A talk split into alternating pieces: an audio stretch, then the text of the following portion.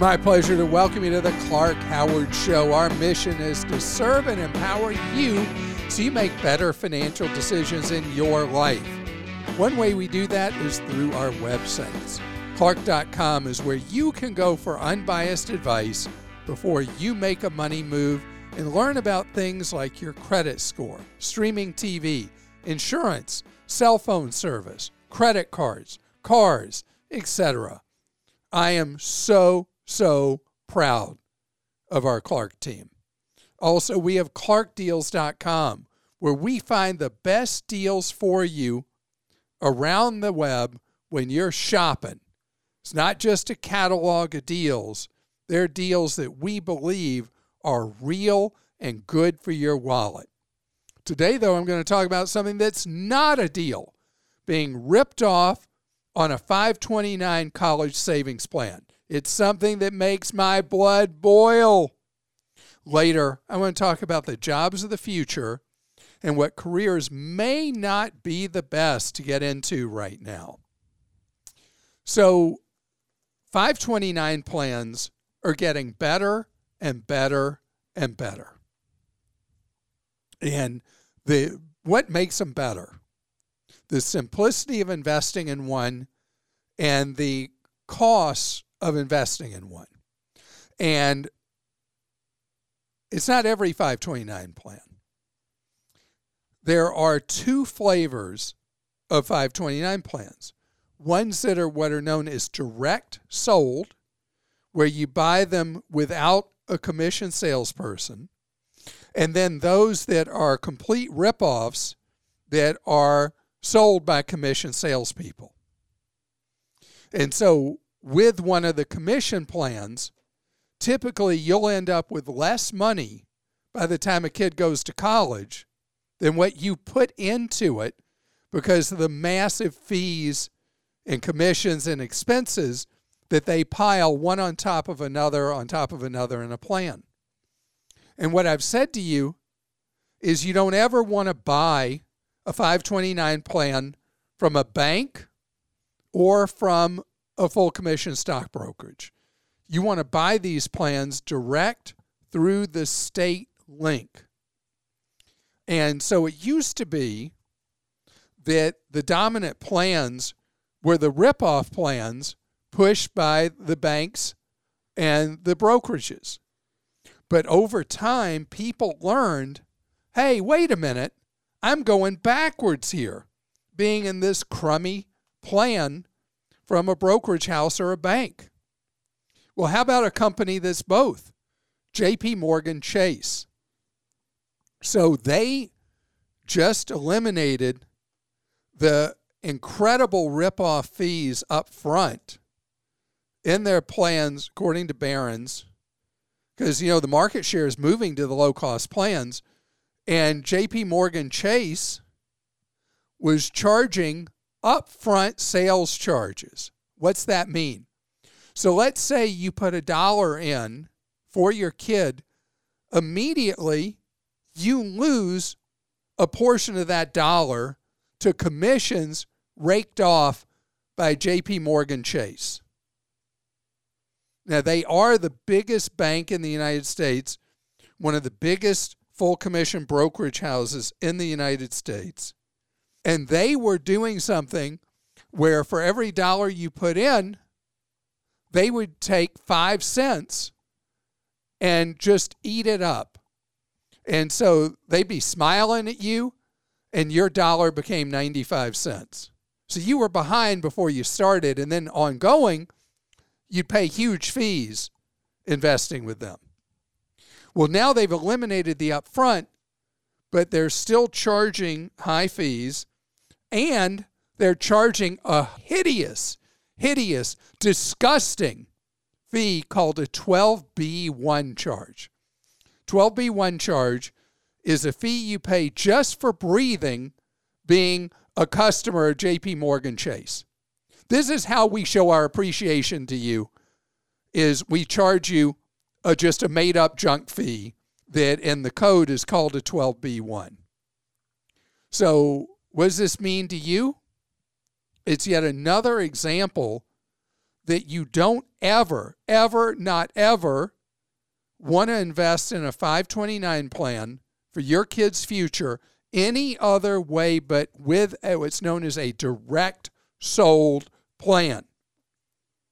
In our newly updated ratings at Clark.com on 529 plans, I only show you direct sold plans. I won't waste your time for a minute with one of these garbage plans sold by some kind of commission outfit that harms your child's financial future and how they're going to be able to pay for college. So know this.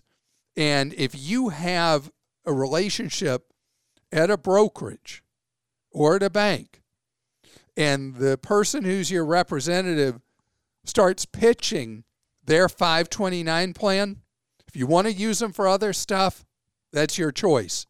But never, never, never, not ever use them for a 529 plan because let me tell you, you will be feed to death. Christa? This question is from Adam in Florida. I love your show, and you are the reason both of my children have a 529 plan. My question is about your updated Dean's List. We've had money in the Utah plan for many years, but now you have added Florida to that list, and we live in Florida. Should I transfer the money from Utah to Florida? I don't believe there are any tax benefits for Florida residents in buying the Florida plan. Yeah, Adam, this is a keep it simple situation.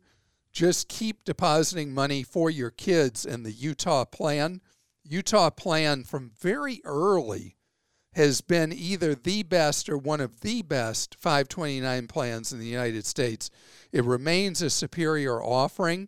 And since there is no state income tax in Florida and no state tax benefit to doing the Florida plan, just keep doing Utah as you're doing. This is from Chris in Georgia. My son has graduated from law school with a $63,000 student debt. I have $700,000 in retirement. I'm on Social Security, working full time, and have no bills. I want to pay the debt and allow my son to repay me interest free and avoid paying the high interest rates for long term repayment to the loan company. Is there a better alternative? Well, Chris, first of all, it's really great that you want to do this for your son and your son has graduated from law school with actually very little law school debt compared to what I hear from so many other people. Um, if he gets a good job as a lawyer, 63,000 will not be a big burden on him. The thing I want to make sure is that this you absorbing this will not impact your overall financial well being. If that's true, then the second question is what would you do if your son maybe doesn't get around to paying you regularly? And I'm stepping into family dynamics here. Chris, you know your son, you know how he handles money. Um, if it will not hurt you financially, and you think he will really appreciate and honor your converting the debt into 0% interest, I think this is great. This is from Lisa in Washington. I've been using Zelle for years now and I'm freaked out. Is Apple Pay a safe alternative? Yeah, Apple Pay, it's a different kind of tool, but Apple Pay is a uh, well thought out, safe alternative. And there are certain aspects to Apple Pay and Google Pay, or GPay as they call it, that make them a safer platform to pay things than even pulling plastic out of your wallet to pay for things. And another related question from Sean in Wisconsin. Clark, you said there's no legal protection if your bank account is hacked and the hacker transfers money from your bank account into Zelle and then transfers it to himself. Are you sure, per cybersecurity journalist Bob Sullivan, in this situation, consumers have rights under the Electronic Funds Transfer Act? Granted, it may take time and fighting with the bank to get it back, but ultimately the law is on your side, right? So, Sean, this is an interesting development that um, the people that operate Zelle, uh, according to Bob Sullivan, the people who operate Zelle, have now put in writing that, in spite of the fact that banks refuse to cover instances of hacks, that the law does require that your money be restored. Um, this is a great development, and I want to differentiate here.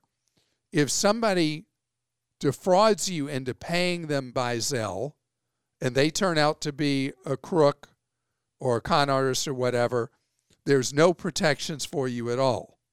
Uh, if somebody promises they're going to send you something and they don't, there's no protection with Zelle that exists if you paid somebody with a credit card. On the other hand, if somebody hacks into your account, it does appear that those transactions should be covered by the Electronic Funds Transfer Act, and it will require really being aggressive on your part to get the bank to follow the law. And I want to thank Bob Sullivan for the research he's done and the advocacy he's done because of the terrible problems that exist with the Zelle app. Oh, by the way, one of the things that Bob Sullivan talks about is something I've talked about frequently. It's that the unethical behavior of so many banks activating Zelle in your bank account with you not knowing it's there and not having signed up for it. And then if somebody gets in and steals money, saying, ah, well, not our problem. This is terrible behavior on the part of the banks. So let's talk about something positive. What are the careers that make real sense for the future? And if you want to make some extra money, there has never been a holiday period with pay offers being dangled before people like there are for this upcoming holiday season. You know, jobs always go through a rotation. And the best stats I've heard, and there are different numbers depending on a time period, but generally, the jobs that will exist 20 years from now, 70% of them don't exist today. And it's one of those things that the market never stops reforming itself. I want to share with you a list of the hottest jobs for the rest of this decade. And it's funny when you hear this, because this is something you just would not imagine. This list was put together by Visual Capitalist. Okay, number one job moving forward, the rest of this decade, being a wind turbine service technician. I mean, come on. I remember we talked about one of these lists years ago, and the number one job at that time was being a web developer. And I was laughing at the time because if you had looked at a list 10 years before and you'd said web developer, people would want to know what that meant with like a spider web or something. There was no such term when that became the top job. But now, with the massive installation of wind and solar, wind technicians, number one increasing job in the United States, and solar technicians, number three job in the United States in terms of growth of the job moving forward. If you're curious, the wind turbine technicians make more money than the solar technicians. And I think it's because most jobs with solar now are installing solar on the ground, where the wind turbines, just looking up at them is unreal. And my son was watching some video about difficult jobs or something. Some there's some like series that he was watching on YouTube. Oh, dirty jobs, maybe. I don't know. dirty jobs. I don't know. And it was showing what's involved being 50 stories up in the air or whatever you are on a wind turbine. Oh, I'm not doing that. But anyway, those are the number one and number three fastest growing job categories in the U.S. Number two, being a nurse practitioner. You know, I've been obsessed with NPs and PAs because the market failure of medical schools has led to people coming out of medical school not wanting to be in primary care medicine or pediatrics. And so we have this enormous shortage that is only going to be filled by uh, physician assistants and nurse practitioners. Uh, fourth is the thing you never want to tell somebody you are at a party statisticians. Fourth fastest growing job category. That'll get you a yawn in a hurry. Um, being a physical therapist, information security, that's not a surprise with all the hackers and stuff. Um, the lowest paying job on the list, but one of the fastest growing, is being a home health or personal care aide. The pay is extremely low. The number additional that will be needed in the profession for this decade's out a million plus people and the average pay is 27,000 a year. There is a disconnect there between the need in the market and the pay being offered. Um, health services managers also on the list. They make the second highest pay level of anything after PAs and nurse practitioners. And PAs are on the list too, by the way, I forgot to say. And then finally, data scientists, very high paying job and on the list. All these job categories have very high, fast growth. And then there are a number of others where the number of jobs keeps going down and down and down.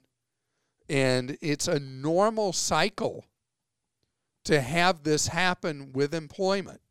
It's brutal for the people who do something, it's what they do, it's what they love doing, and have the industry go through decline. And you have to reinvent yourself. You know, I go through this with so many of my friends who work in radio or television, is both industries are in decline for news and television and just any job in radio. And I always go through this conversation about how do you use the skills you have another way? And that's the great invention we have to do. You don't want to be waiting for the train wreck. You want to be able to depart the train before the wreck happens. And so if you're in an industry that is in decline, you don't wait for the time that you're called in when you're said, hey, hey, you got a moment? Come on in. Then there's somebody from HR there, and you know what's about to happen. You want to move on when you're in control rather than when it's past too late. Christa? This is from John of Wisconsin. Oh, I'm sorry. I, John in Wisconsin, give me one second. I forgot to mention. Yep. The, the jobs this Christmas season, there are the largest number of jobs that employers are hiring for at the highest hourly rates we have ever seen. And whether John or anybody else would benefit from some part time work, this is your year. So, John is in Wisconsin and says, Now that I am listening to podcasts rather than radio, I am reaching the 16 gigabyte limit of my trusty LG Aristo, which I bought in installments from T Mobile and was apparently made for beginners. Where is a good place to find a replacement phone if I do not intend to switch carriers? So, John, um, the the cell phone carriers offer some very, very basic units that they can buy really cheaply, uh, maybe $100 wholesale. And those are going to be really for people doing very, very simple things texting, calling, and the lightest of use on the data side. And so you really want to think about looking at another phone and since you're with T Mobile, they may have a phone that they're offering a deal on right now, which would be great for you. If you want to keep the price really low, look at their website for reconditioned phones. They do so many promotions with trade ins. you may find a great deal on a Recon. But if you don't, the phone that I would recommend is the OnePlus Nord series. OnePlus is a little known cell phone brand, and the Nords, the NORD series of phones, are very, very affordable and seem to have very good capabilities at about $200 for one of the phones. From Greg in California, I have money with Charles Schwab and Fidelity. I have the bulk of my retirement in four different accounts with Fidelity, an IRA, a Roth, spousal Roth, and 401k. Are these accounts insured? If so, up to what limits? Should I be worried about nearly all of my money with one company? My Schwab account is for me to play the stock market, it's not retirement money. So, when you have a brokerage account, you're insured by something called SIPC, which is not at all like FDIC insurance. And you're insured against insolvency of the brokerage you're with. But when you have investments like you do at Fidelity, each investment, each thing you're invested in, the funds you're in, the ETFs, whatever you're in, they stand on their own and they are not at risk in the event that a big player went insolvent. The truth is is that Fidelity Investments, Vanguard and Schwab are so big now, they pretty much are under the too big to fail rule anyway. There is no if you looked at government documents, you wouldn't see something called the too big to fail rule, but they are essentially it. And there's not any activity that any of the three of them could engage in that you should worry about your accounts at Fidelity. But SIPC is there to cover any, essentially any cash you would have inside an account at a brokerage because the securities, the mutual funds, index funds, ETFs, they are all essentially, when a brokerage fails, just transferred out with no harm, no foul. All your money is safe. And from James in Alabama, thank you for all that you do for us. You are truly fighting the good fight, and we appreciate you. As my grandmother would say, you're a gentleman and a scholar. I have a Roth TSP that I give 8% of my income to every pay period. It equates to about $246 a paycheck. I also have a Vanguard Roth that I give a measly $25 or so to every month. Isn't it true that if you give too much to a Roth, there are penalties? How do I know when I'm contributing too much to my Roth? I've tried to find this answer and have had no luck getting clarity. My goal is to eventually work up to contributing 15% of my income into the Roth. FYI, contributing 5% gives me a 4% match from the federal government, so I'm good there. So, James, um, great that you're saving effectively 9% of your pay through your federal employment you're saving another, see, what percent would that be? You're saving not quite 1% of your pay in the Roth IRA, but don't say measly. You're putting money aside that could have just gone into the ether of your life. So let's talk about this. You're allowed to put in a Roth up to $6,000 a year. Unless you're 50 and over, you're allowed to do 7,000 a year. So you're a long way from that. You can't do it in terms of a percent of your pay. It's just that's the cap. However, since you have access to a TSP, the TSP is awesome, has the lowest cost of just about any retirement plan anywhere. Well, it does have the lowest cost of any retirement plan anywhere. And so there's nothing wrong with you instead of increasing your contributions to the Vanguard Roth, you instead increase the amount you're putting into your Roth TSP. The Roth TSP gives you a lot of flexibility in retirement. And for people who don't know what a TSP is, is, is the thrift savings plan that is available to the men and women of the U.S. military and civilian employees of the U.S. government. And it is a vastly superior retirement plan to the 401ks most of us have or the 403bs that sadly some of us have. And I want to tell you, I truly appreciate each person who listens to this podcast. And I hope that you enjoyed this episode and have a great rest of your day.